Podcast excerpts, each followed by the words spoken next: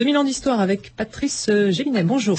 Bonjour Claire et bonjour à tous. Aujourd'hui, une histoire de la photographie.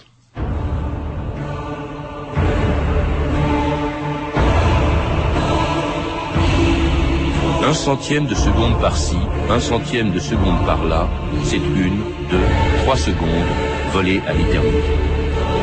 Robert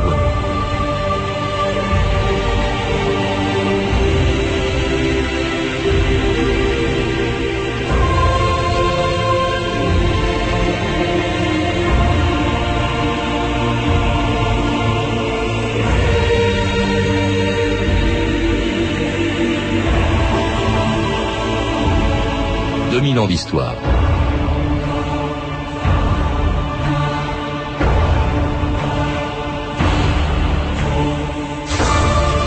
Quand ils peignaient les grottes de Lascaux avec leurs mains, du kaolin et de l'oxyde de fer, nos plus lointains ancêtres ne savaient pas que 20 000 ans plus tard, nous ferions à peu près la même chose en appuyant sur le déclencheur d'un appareil photo.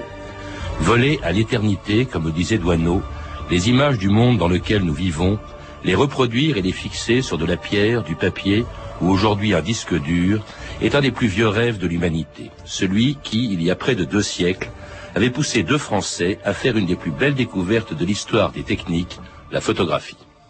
Nous sommes à Cormeil en Parisie, nom charmant d'une petite ville toute proche encore de la capitale, mais dont le cachet garde l'originalité de ce terroir de la vieille cité de France, dont les origines se perdent dans la nuit des temps.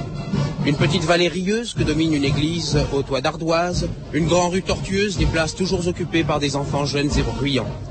Ils ont dû, pour quelques minutes, ces enfants, céder la place à des personnalités considérables, venues inaugurer une statue dédiée à l'inventeur de la photographie, Daguerre, dont le nom allié à celui de Niepce restera la fierté de Cormeil en Parisie.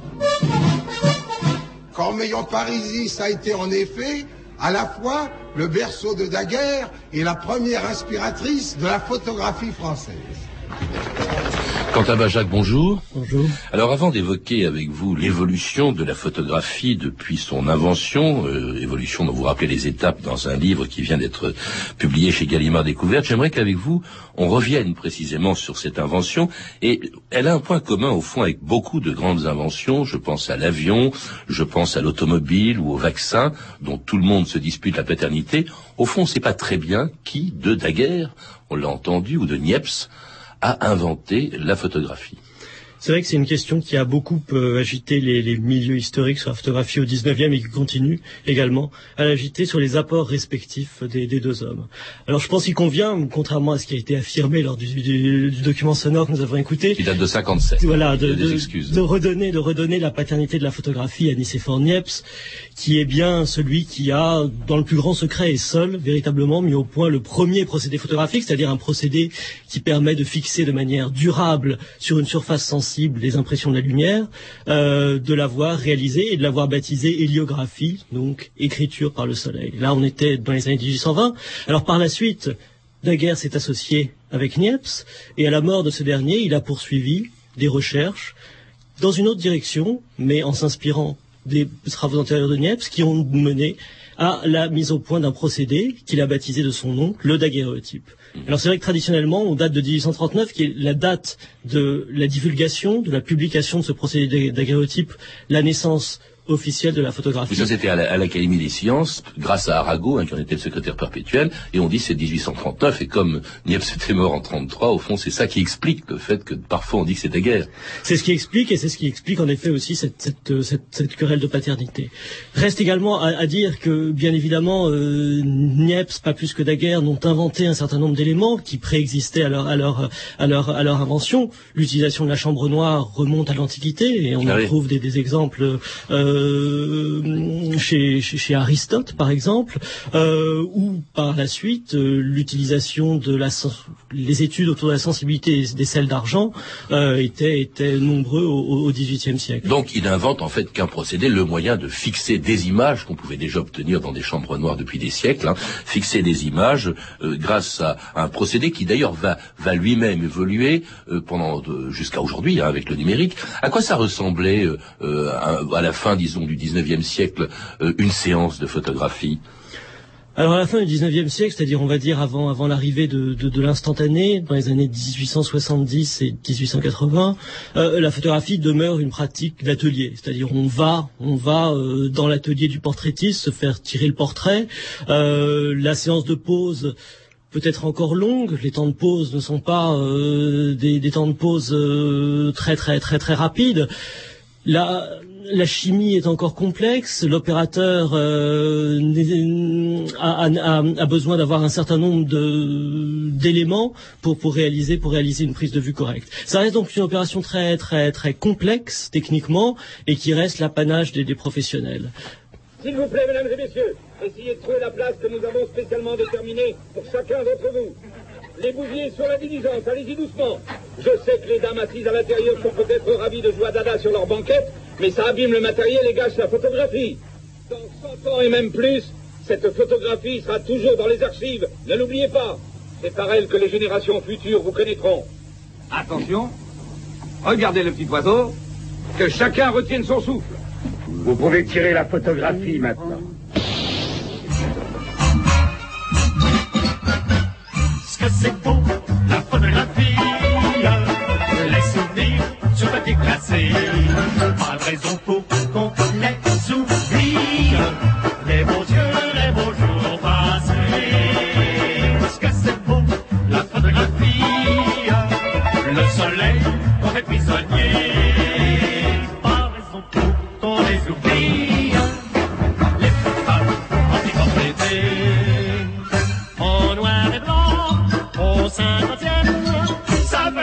sur la vapeur.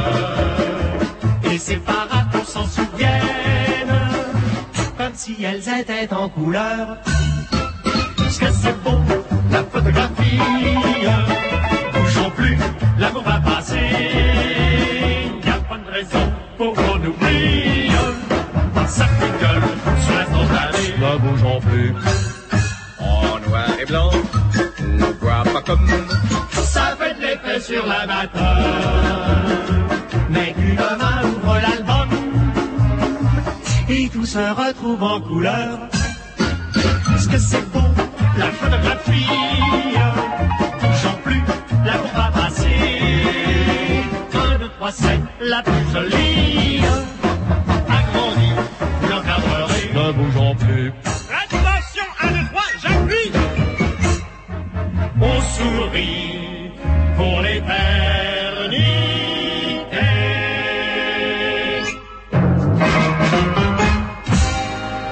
Que c'est beau, la photographie des frères Jacques dans les années 60, à une époque quand même où elle avait fait beaucoup de progrès depuis depuis Niepce. Quand euh, ben Jacques, on a évoqué euh, ce qu'était une séance de photos à la fin du 19e, disons.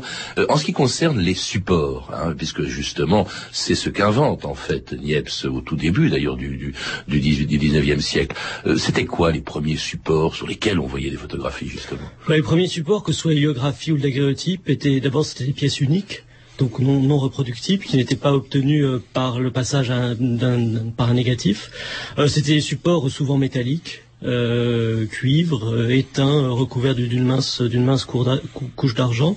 Alors par la suite, c'est vrai qu'on a mis au point des procédés négatifs positifs, qui sont finalement les ancêtres de la photographie telle qu'on la, telle qu'on la pratique aujourd'hui, avec des négatifs qui pouvaient être euh, là aussi de, sur supports différents. Tout d'abord un négatif sur papier, ça c'est l'invention de, de, de l'anglais Talbot euh, en 1840, et puis après des négatifs qui ont été qui ont été sur verre le plus souvent, négatifs à l'albumine, au collodion, les tirages étant bien évidemment sur, sur papier, mais un papier souvent bien plus, bien plus épais que les papiers qu'on utilise actuellement. Et, et la celluloïde, enfin disons les, les, les grosso modo les pellicules telles qu'elles existent alors telles qu'elles existent, c'est-à-dire les, les, films souples, que ce soit en effet nitrate, diacétate, etc. de, de cellulose, euh, apparaissent dans les années 1880. Et là véritablement, c'est quand on entre dans, dans, dans l'ère du, du gélatinum bromure d'argent, et notamment le, le, premier, le premier euh, appareil Kodak euh, qui a introduit un bouleversement des pratiques, était livré avec un, un film rouleau. Oui, là bon, ça devient industriel. Jusque-là, c'était un peu un artisanat, très peu de gens les, les pratiquaient, les appareils coûtaient extrêmement cher, et avec Kodak, bien sûr, et qui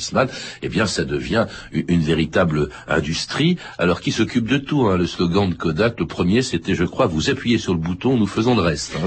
Oui, c'est ça. C'est-à-dire que finalement, la photographie se réduit à l'opération de prise de vue. Plus besoin de compétences techniques particulières, plus besoin bien, évidemment d'aller dans l'atelier. Donc on a une, photographie beaucoup plus libre, beaucoup plus rapide, parce que les temps de pause sont bien moins longs. Les appareils sont plus maniables, parce qu'on a fait des progrès dans le domaine de l'agrandissement, donc on peut euh, réduire les négatifs. Et on voit, c'est vrai, apparaître une nouvelle génération ou catégorie de photographes amateurs, euh, qui sont d'ailleurs parfois des femmes et des enfants qui sont un des, publics potentiels privilégiés de, ces- nouveaux fabricants et en effet apparaître de véritables industries. On a parlé d'Eastman Kodak aux États-Unis ou son équivalent en France avec euh, les, usines Lumière. Alors le temps de pause étant assez court, ce qu'on appelle l'instantané, il n'y a plus besoin de trépied, l'appareil se réduit hein, de petit à petit. euh, euh, c'est justement ça le, génie de, Kodak, des appareils assez petits, au fond à la portée un peu de tout le monde, comme cet amateur né au début du XXe siècle et qui deviendra célèbre et qu'on écoute ici au micro de Thierry Beccaro de Radio Bleu en, 1800, en 1982. Robert Bonneau, vous souvenez-vous de la première photographie que vous avez faite Oui, oui. Votre premier 6-6 Ah, c'était même avant le 6-6, c'était avec un appareil en bois. C'est un tas de pavés. Oui, parce que comme je n'osais pas par timidité lever les yeux sur les gens vivants, j'avais photographié des, matières, des matières. Un tas de pavés. Après, le- la deuxième photo, c'était un bec de gaz, de- enfin, le tronc, si je puis dire, de l'arbre, avec tous les, les petites scories, le- le- la peinture qui dégouline. Alors dans votre jeunesse, rien ne vous destinait à devenir photographe, puisque votre père était couvreur. Ah oui en réalité, la photographie, au moment où je- même j'ai eu l'âge de, de- de prétendre pratiquer la photographie, c'était considéré comme un petit peu un métier de forain, camelot, forain, comme ça. C'était pas sérieux, pas très bien vu. Euh, ma tante qui disait, mon petit neveu fait des études de gravure, elle ne voulait absolument pas que je sois photographe. Photographe, c'était un truc assez moche, enfin, oui. Vous savez, toujours dans les films, dans les romans, le faux monnayeur, c'est le photographe. C'était la honte hein, d'être photographe au début du, du, du 20e siècle, hein, Douaneau, c'est quand même extraordinaire ce qu'on vient d'entendre, euh, Quentin Bajac. Oui, c'est vrai que c'était pas une pratique noble. C'était pour des rigolos, quoi, des saltimbanques. C'est ça, c'est ça. C'était une, une- c'était finalement encore euh, une distraction de foire. Euh, et c'est vrai que c'est devenu une pratique noble euh, tard, tard dans le siècle. Même si finalement, euh, pratique noble, artistique, ça a toujours été un débat qui a, qui a agité la photographie Et- depuis ses Et débuts. d'abord, oui, c'est parce que bon, on a inventé l'appareil photo. Qu'est-ce qu'on en fait Évidemment, on tire le portrait de, des portraits de famille qu'on se, qu'on se, qu'on se passe, qu'on conserve, qu'on, qui, qui rappellent des souvenirs. Euh, c'est pas encore un art. C'est déjà quand même. Les premiers à s'y intéresser vraiment. Ce sont des scientifiques, indépendamment des amateurs, bien sûr. Vous l'évoquez. Oui, c'est vrai. Arago le premier. Arago a soutenu, a soutenu la guerre. Euh, Arago était bien évidemment le, le- le- ce, ce- ce- ce grand astronome que, l'on connaît. Euh, mais par la suite, c'est vrai qu'un certain nombre de, de- de scientifiques, notamment dans les domaines de l'astronomie, à la suite euh, d'Arago, mais pas seulement, dans les domaines de la médecine et d'autres, se sont intéressés à la microphotographie, à la macrophotographie avec. À la, à la chronophotographie. à la aussi. Il faut chronophotographie. rappeler ce que c'est. Hein. Alors la chronophotographie, c'est cette invention d'Étienne Jules Marais dans les années 1880, qui consiste finalement à mettre au point un dispositif de photographie qui permet de décomposer le mouvement et qui est là encore l'ancêtre du cinéma, puisqu'après avoir décomposé le mouvement, quelques années plus tard, on le recomposera à l'aide de la Ah, c'est, projection. c'est comme ça qu'est venu le cinéma. C'est comme ça qu'est venu le cinéma. photo et sans la chronophotographie, il n'y aurait pas de cinéma. Non, non, non. Et, et c'est comme ça qu'on a découvert des choses qu'on ignorait totalement. Quand on voit une peinture du 18e ou du début du 19e siècle d'un cheval, on s'aperçoit que euh, il paraît tout à fait bizarre parce qu'on ne connaissait pas avant la chronophotographie, c'est-à-dire la décomposition de son pas ou de son trot ou de son galop, on ne savait pas comment euh, il marchait, comment il galopait. Oui, c'est vrai, ça on le doit à un certain Américain qui s'appelait Edward Newbridge, qui a, qui a réalisé dans les années 1870 un certain nombre d'études à la demande d'un entraîneur de, de, de, de chevaux de course, euh, d'études sur le, sur le galop, sur le galop du cheval. Et en effet, on pouvait justement, par la décomposition du mouvement par la photographie, percevoir qu'à un moment, il y a un moment où le cheval, aucune des pa- pattes du cheval ne touche le sol. Et c'est une, une, euh, une posture absolument invraisemblable, mais qui était pourtant bien, bien réelle. Et d'ailleurs, justement, c'est en ça qu'elle intéresse des artistes, non pas encore parce qu'ils se prennent, parce qu'ils ont même un certain mépris pour la photographie, euh, pour des artistes, enfin parce que parce qu'ils prennent des photographes pour des artistes, mais parce qu'ils se servent d'un appareil photo comme d'un accessoire. C'était le cas de, de Degas, de Messonnier, euh, de Bonnard, par exemple, vous, vous les citez. Oui, oui, oui, exact, absolument. On a des études d'après nature qu'on pouvait soit acheter dans le commerce ou qu'on pouvait réaliser parce qu'à partir des années 1880 et quand justement la, la- la photographie devient plus accessible à tous, on voit un certain nombre de grands photographes, de, de grands, de grands artistes utiliser euh, la photographie. Vous avez cité Bonnard, Vuillard également pratiquait la photographie, Degas euh, l'a pratiqué également. Ça veut dire quoi C'est qu'il photographiait ses modèles avant de les peindre, c'est ça? Alors Degas a photographié un certain nombre de ses modèles. Il a réalisé des photographies qu'il ne tirait pas lui-même, qu'il faisait tirer. qu'il, mais il faisait tout de même des, des recherches sur sur sur sur la lumière qu'on peut rapprocher de, de, de, certaines de ces, de études, de ces dessins. En revanche, Vuillard et Bonnard avaient, on va dire, une, une, une, une pratique peut-être un, peu plus ludique de la photographie, mais qui, par bien des aspects, euh, recoupe certaines de, de leurs préoccupations sur, sur le mouvement, sur le, sur le cadre. Mais l'art noble, ça restait bien sûr la peinture. Quand est-ce que elle est devenue un art en, lui-même euh, la photographie, euh, Quentin Bajac c'est une quête, c'est une quête de, de, de, tout le siècle. Euh, en 1859, est organisée une exposition de photographie en même temps que le salon de peinture, et on dit voilà, c'est la, la, reconnaissance que la photographie est un art euh, à, à, part entière. À part entière.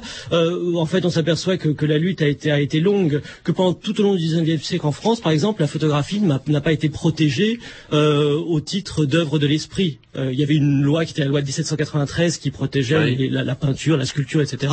La photographie n'a pas été n'a pas été reconnue euh, pendant pendant pendant longtemps. Alors c'est vrai que c'est une lutte. Je, pense que c'est vraiment à partir des, des, des années 20-30 euh, en France, peut-être un peu plus tôt aux États-Unis, qu'à euh, à l'initiative d'un certain nombre d'artistes et de photographes, euh, on s'est aperçu que la photographie pouvait devenir une discipline artistique à part, entière. En fait, ce qu'on voit, c'est que en fait, la photographie a été écartée de la sphère des beaux-arts au XIXe siècle parce que c'était du domaine de la reproduction, euh, que c'était un outil mécanique, donc il y avait l'idée qu'il y avait trop de machines et pas assez, pas assez d'idéal ou de poésie. Alors quand elle apparaît, hein, c'est comme pour la peinture, il y a des salons, vous l'avez dit, vous citez celui de Vienne en 1891 quand même, déjà, et puis des écoles. La première que vous citez, ce sont les pictorialistes, hein, je crois, euh, euh Quentin Bajac. Oui, c'est le, le, premier grand mouvement international qui est justement entendu faire, faire reconnaître la photographie comme une discipline artistique. Alors, paradoxalement, les pictorialistes, comme l'indique son nom, euh, cherchent à imiter les effets de la peinture ou des arts graphiques.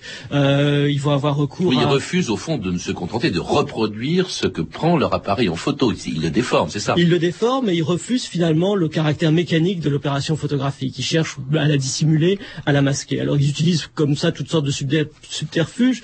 Ils utilisent, ils ne font pas le, le point pour obtenir des images un peu floues, un peu bougées, qui mettent à distance le, motif, où ils utilisent toutes sortes de retouches lors du, lors, lors du tirage.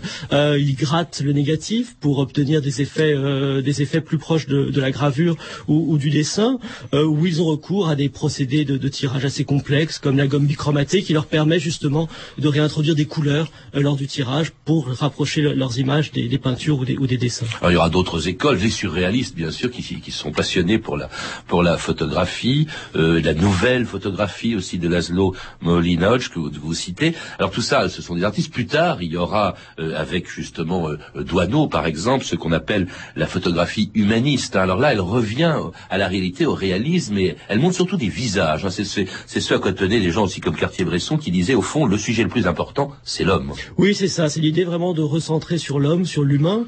C'est un mouvement qui, commence, on va dire, dans les années 30, qui est lié aussi à des mouvements cinématographiques, parce qu'on retrouve dans le réalisme poétique de Carnet ou, d'autres à cette même à cette même période euh, des préoccupations euh, proches euh, et qui sera bien évidemment accentué après la guerre puisqu'il y a pour toute une génération après après ce, cet épouvantable carnage la volonté justement de remettre l'homme au centre de, de leurs préoccupations.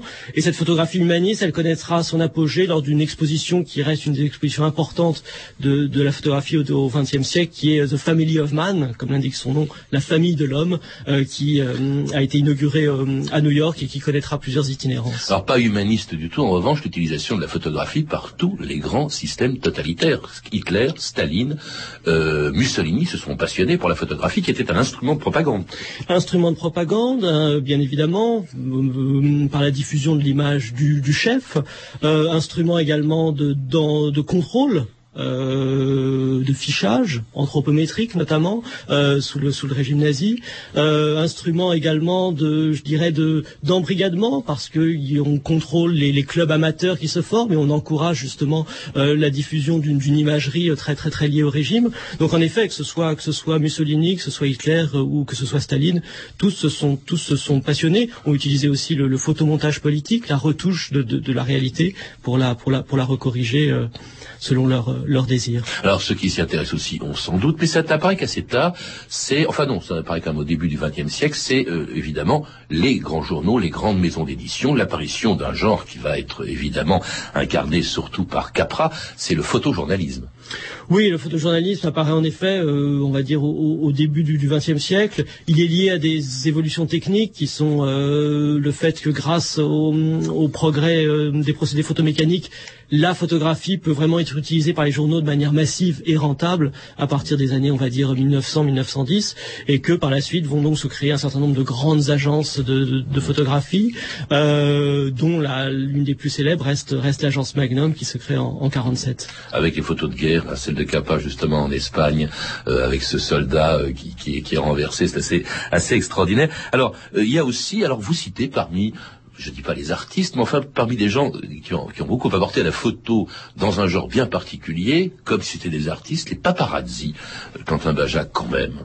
Oui, mais c'est ils font là. Ils font là, ils ont à mon avis tout à fait leur place euh, à cette période qui est celle finalement de la fin des années 50, qui est une période de remise en cause d'un certain nombre de pratiques, euh, qui étaient des pratiques qu'on va dire classiques d'une photographie humaniste euh, et il faut rapprocher, je pense, l'esthétique des paparazzi, qui est cette esthétique assez heurtée, brutale, euh, utilisant des zooms, d'un certain nombre de pratiques photographiques. Je pense à quelqu'un comme William Klein, qui est un des grands photographes de, de la seconde moitié des, du XXe siècle, qui a lui aussi, à cette même période, mis au point une, une photographie qu'il disait lui-même vouloir aussi brutale, heurtée et vulgaire que la photographie de presse, euh, que les news, disait-il. Bah, elle est faite pour la presse. Quand elle est faite pour la presse. Enfin, Mais pour une certaine presse. pour une certaine presse, mais je pense qu'il y a véritablement un style paparazzi qui est une une une Ah oui, il y a des, il y a des photos. Une- figure- une figure- de livre, effectivement. un, un style marquant pour cette période. Alors bon, c'est curieux, il y a une chose qui, qui est, qui est étonnante dans, dans votre livre, qui est extrêmement euh, documentée, c'est que presque toutes les photos d'artistes, en tout cas, sont des photos en noir et blanc, comme si la couleur n'existait pas. La couleur a mis longtemps à, à s'imposer, tout d'abord à être, à être inventé, puisque le premier véritable procédé en couleur, c'est l'autochrome, qui est commercialisé en 1907, donc finalement de manière assez, assez, tardive, et qui sera peu employé parce que assez lourd, assez complexe, qui sera employé par, par un certain nombre de, de, grands amateurs euh, et de plus petits dans les années 1910, 1920, 1930, mais on va dire qu'il euh, disparaît par la suite. Alors, euh, c'est vrai que la, la couleur deviendra une pratique de masse, une pratique populaire seulement dans les années euh, 1960, et que euh, la plupart des grands photographes de cette période, 1930, 1940, 1950, 60, se, mm, photographieront en noir et blanc. Alors certains feront quand même des essais euh, sur la couleur. Je pense à Man qui, a essayé notamment. Euh, D'autres coloriseront, colo- coloriseront leur- leur- leur- leur- leurs épreuves euh, au tirage ou, ou, mm, réaliseront des expériences autour de la couleur. Mais ça reste en effet dans une dimension qu'on va qualifier d'expérimentale. Et puis avec évidemment un nouvel appareil, une révolution qui apparaît à la fin du XXe siècle. France Inter, Yves de Caen, le 10 novembre 1999. 99 années numériques. C'est moins exaltant que l'année 69, mais c'est le progrès. À l'approche de l'an 2000, après les ordinateurs et les portables l'année dernière, voilà que les appareils photo et les caméscopes numériques ont le vent en poupe. Tous les experts s'attendent à une véritable explosion des ventes. Déjà d'ailleurs, le chiffre d'affaires de la FNAC affiche une croissance exponentielle. Au rapport au téléphone de Christian Bobby, le directeur du marketing de la FNAC, Victor Jakimowicz. Il est clair que l'évolution de la photo numérique et l'arrivée du siècle nouveau euh, va effectivement favoriser, je crois, l'en- l'envie de mémoriser, de, de, de- de capturer un moment ou un instant. Je peux déjà vous dire euh, que nous faisons un chiffre d'affaires plus important aujourd'hui sur les appareils photo numériques que sur les appareils photo réflexes dont nous sommes leaders incontestés en France. Donc on voit à quel point le numérique est en train de, de prendre position dans les différents secteurs et, et de récolter euh, et de provoquer une croissance extrêmement importante. La révolution du numérique, qu'est-ce qu'elle change dans l'histoire de la photo? Est-ce qu'elle est aussi importante que ça, Quentin Bajac? Alors c'est peut-être encore un peu trop tôt pour le dire. Je pense que hum, là le document date de 99. On est en effet en plein maintenant dans la révolution numérique. Finalement c'est quoi? C'est c'est le remplacement de cette surface euh, chimique photosensible par des capteurs électroniques. Euh, ça induit à mon avis pas tellement de, de bouleversements du style de la photographie, euh, on retrouve euh, les, mêmes pratiques. En revanche, en termes d'utilisation de la photographie, il y a quand même une dématérialisation complète, euh, beaucoup moins de tirage, une circulation beaucoup plus rapide et aisée de l'image. Et je pense que c'est ça la, la, véritable, la véritable modification. Ce qu'on voit également, c'est que finalement, c'est une révolution, mais qu'une révolution qui, comme toutes les révolutions techniques, n'est pas encore totalement au point, et qu'à bien des égards, il y a par rapport à, l'image et à la photographie argentique euh, des régressions. Par exemple, si vous utilisez aujourd'hui un appareil numérique, il est difficile d'avoir euh, une image instantanée. Vous verrez qu'il y a un tout petit décalage souvent entre le moment où vous appuyez sur, sur le bouton et le moment où votre image apparaît sur, sur, sur votre écran. Par ailleurs, il y, a des, il y a des lourdeurs liées notamment à la, à la difficile alimentation ou aux capacités de stockage. Donc il y a, il y a ces lourdeurs qui seront bien évidemment euh, dans les années à venir sans doute, sans doute résorbées, mais comme, comme toute révolution, elle, elle entraîne, elle entraîne, des, elle entraîne des, des, des, des, des difficultés. D'où un certain nombre de, de partisans encore de, de l'image argentique, euh, parmi d'ailleurs euh, certains, certains grands photographes qui, qui s'en tiennent bien évidemment à cette, à cette image. Les vieux réflexes sont pas morts alors Les vieux réflexes ne sont pas morts, je pense qu'ils tendent à disparaître, mais, mais, mais ils ne sont pas encore morts. Merci Quentin Bajac, je rappelle que vous êtes l'auteur de la photographie à l'époque moderne, paru cette année chez Gallimard dans les collections Découvertes, et également l'auteur du catalogue d'une exposition, Eurovision, les nouveaux Européens par dix photographes de Magnum, une coédition Centre Pompidou et Magnum Sted, une exposition qui a lieu au Centre Georges Pompidou jusqu'au 17 octobre. À lire également la photographie dans des rouillés, publié cette année chez Gallimard dans la collection Folio, et puis un très très beau livre de photos de Douaneau, Douaneau Paris, qui vient d'être publié chez Flammarion. Vous le connaissez, vous l'avez vu? J'ai vu. C'est splendide. Hein Alors vous avez pu entendre un extrait du film Buffalo Bill et les Indiens de Robert Altman, disponible en vidéo chez Tormemi Vidéo. Ces références sont disponibles par téléphone au 32 30, 34 centimes la minute, ou sur franceinter.com. C'était 2000 ans d'histoire réalisé comme tous les jours par Anne Kobilac avec Anne Le Guéhenec et Julien Chabassu. Et pour la documentation, Claire Tesser et Camille Poux-Jalaguier. Demain, dans 2000 ans d'histoire et à l'occasion du 50e anniversaire de sa mort, un monstre sacré du cinéma, James